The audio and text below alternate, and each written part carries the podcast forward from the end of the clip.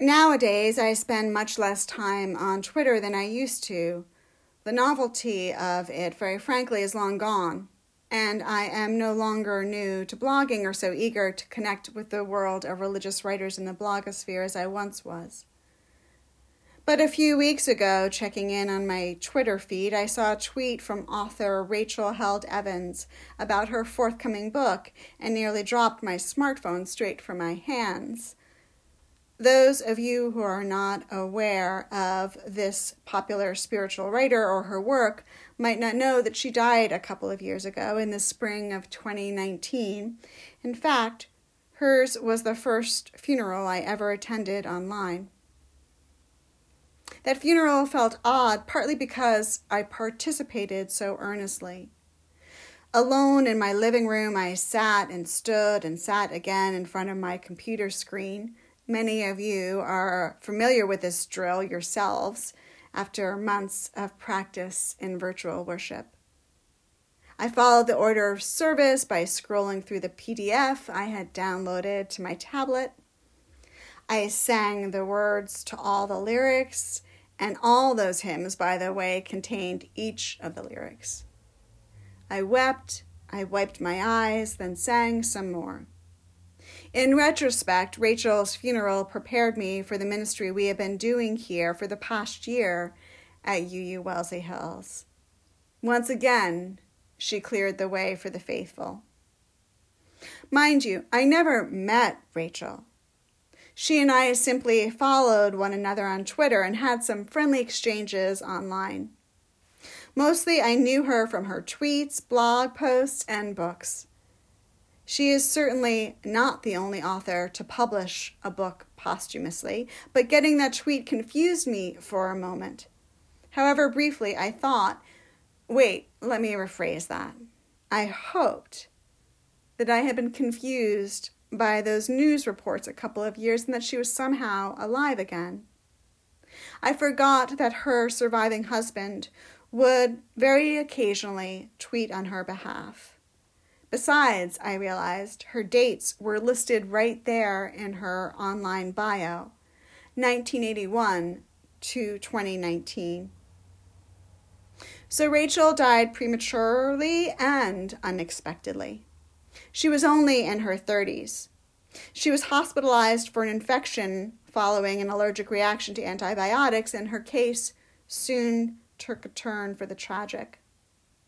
The last tweet she sent in April 2021 was breezy and joking with a cry eye emoji. If you're the praying type, she said. Obviously, she knew her audience well.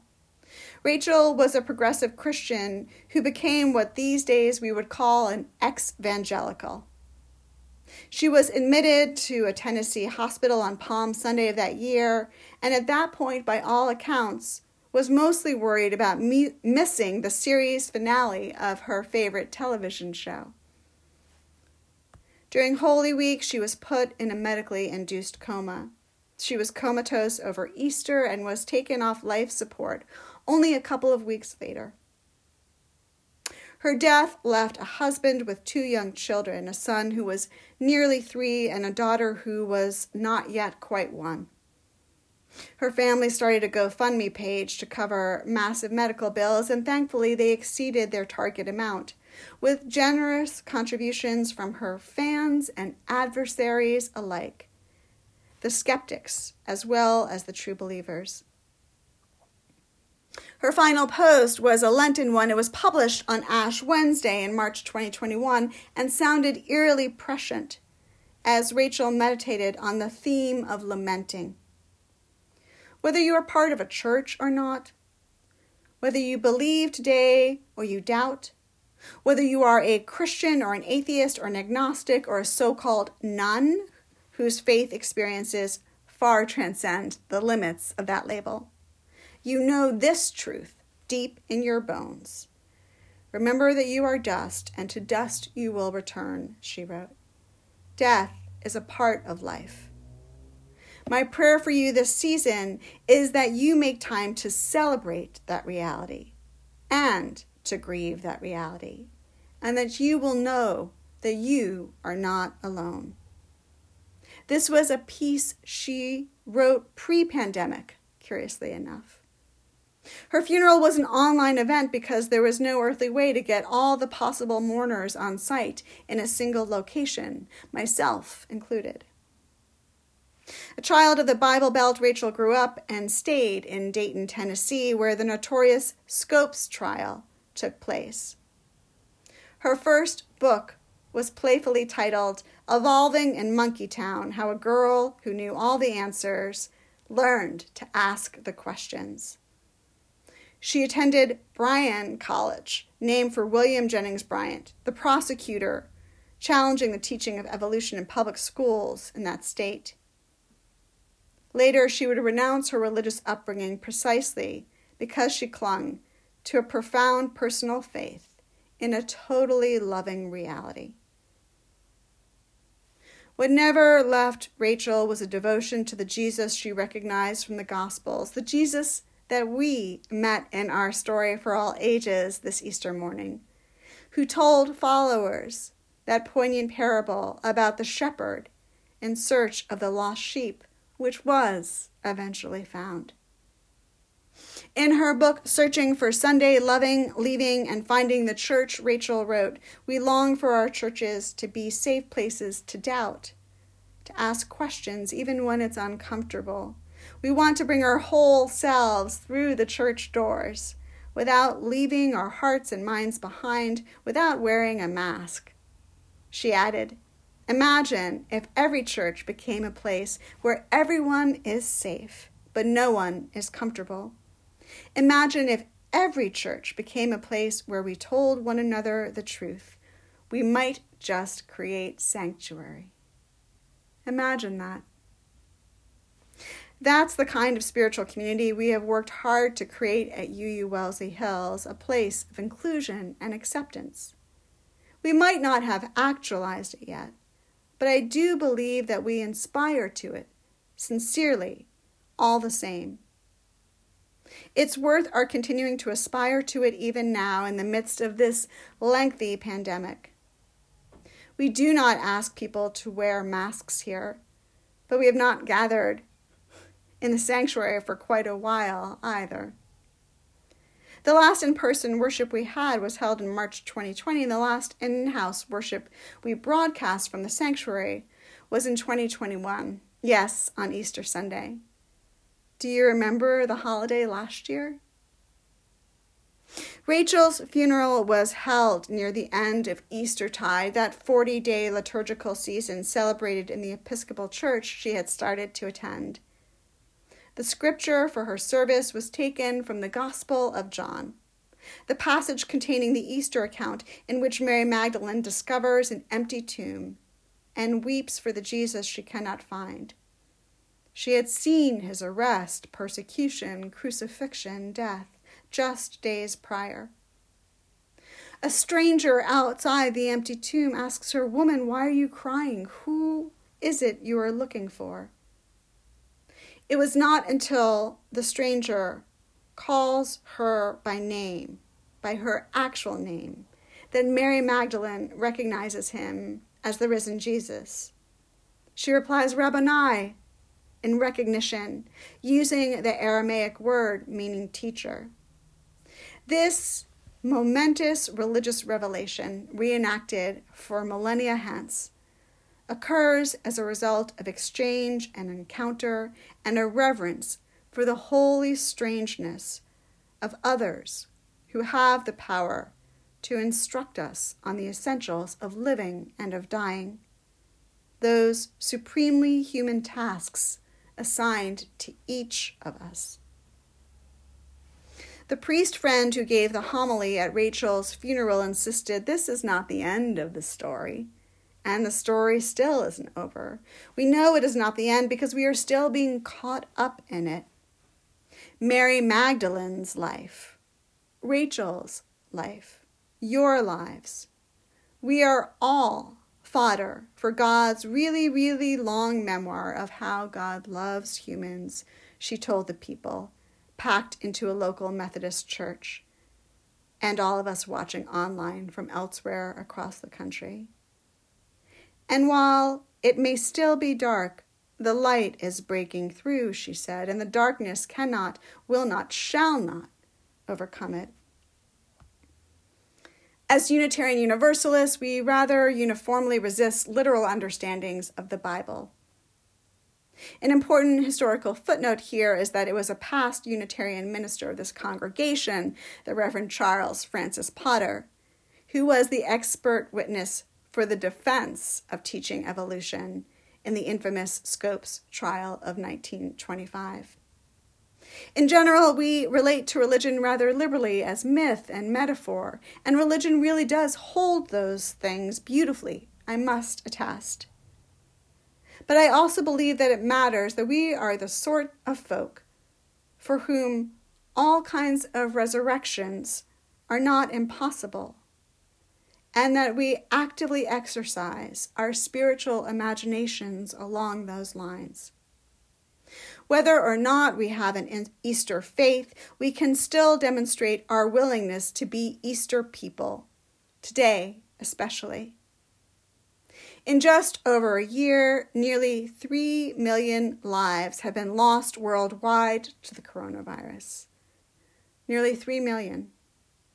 With more than 555,000 of those lives being lost in America alone. Current estimates indicate that one in three Americans now personally know someone who has died from COVID 19. The number of Americans impacted is staggering, and the number includes you and me. One of the hymns I sang in its lengthy entirety at Rachel's funeral was Down to the River to Pray a traditional American folk devotional that you would recognize upon hearing a few bars.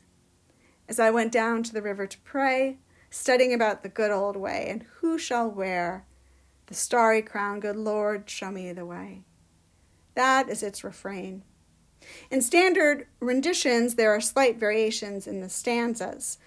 Oh, fathers, let's go down, let's go down, come on down, down to the river to pray.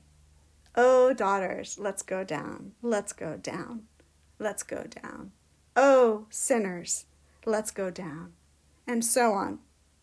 For her service, though, the words to the stanzas had been carefully revised in keeping with Rachel's spirit. Oh, doubters, let's go down. Oh, seekers, let's go down. Oh, dreamers, let's go down, down to the river to pray. The doubters, the seekers, the dreamers in our midst all doubt, all, no doubt, have their own substantial and meaningful variations upon the Easter story in their minds. Those alterations are important too. We cannot allow the undying to be lost on us, the deathless. Not now, not today. It holds too much that is altogether indistinguishable from love. On Thursday, I was invited, along with other clergy, to join in a virtual Easter celebration sponsored by the White House Office of Faith Based and Neighborhood Partnerships, the same executive office that Rachel had worked in during President Obama's administration.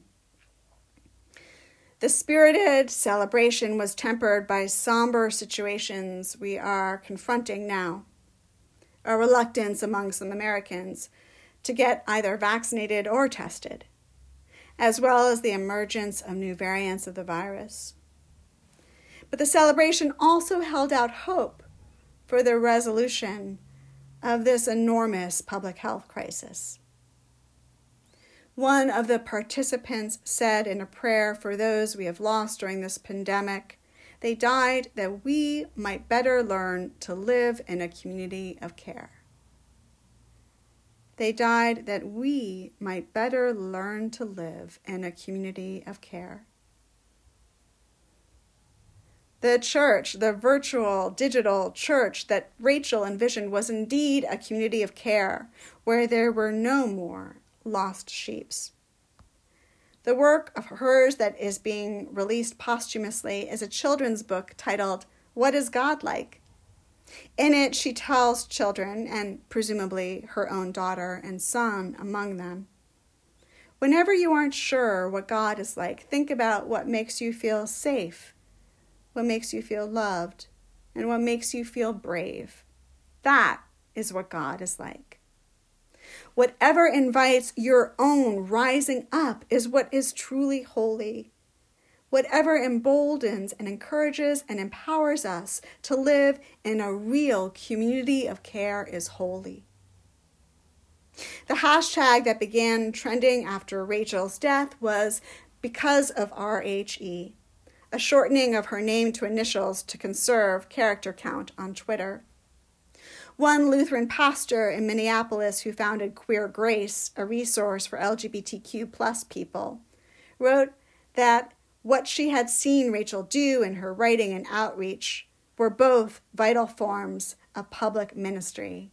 By her estimation, Rachel clung to the belief that there was more than sorrow, more than pain, more than brokenness, more than what we can perceive, either with our naked eyes or our digital instruments. That's an Easter message, to be sure, spelled out in as few characters as possible. In this season where light and dark balance the day, we seek balance for ourselves. The retired UU minister, the Reverend Sarah York, wrote in our responsive reading this morning. Grateful for the darkness that has nourished us, we push away the stone and invite the light to awaken us to possibilities within and among us, possibilities for new life in ourselves and in our world. May none of these possibilities escape our notice. Not this holiday, not this spring, not this season of earthly and spiritual renewal. For us, this can certainly be a time that love comes back to life again, like everything now springing green. After Rachel died in 2019, her book, Searching for Sunday, became a bestseller in its epilogue titled Dark, she writes Sunday morning sneaks up on us like dawn, like resurrection, like the sun that rises one ribbon at a time. Today is sunny and bright. There are birds singing outside my window. Maybe you can hear them where you are. Last spring, I never imagined that the pandemic would last this long and that I would be preaching my 2021 Easter sermon to you from up in my attic at home, but here we are. And there you are in your homes, reading and singing and reciting roughly in time. Once more, I'm reminded of how durable and expansive faith communities are, and indeed have been for millennia now. Love can take a hold of us from a seemingly impossible reach. It may matter much less where all of us, how all of us worship online, at home, over Facebook, peering at a smartphone. It may matter much less than when we worship. Every Sunday morning, probably since that first Easter, vigil was kept by Mary Magdalene herself. This Sunday, we are poised at the very start of Eastertide, when inevitably our spirits combine to rise in what feels, to me at least, like a divine conspiracy miraculously designed. How glad I am to be a co conspirator with Rachel, may her memory remain a blessing, and each of you this day even in the wake of pain, loss, and grief that cannot be denied. Still, all of us, witnesses, eyewitnesses, heart witnesses, soul witnesses to the rising.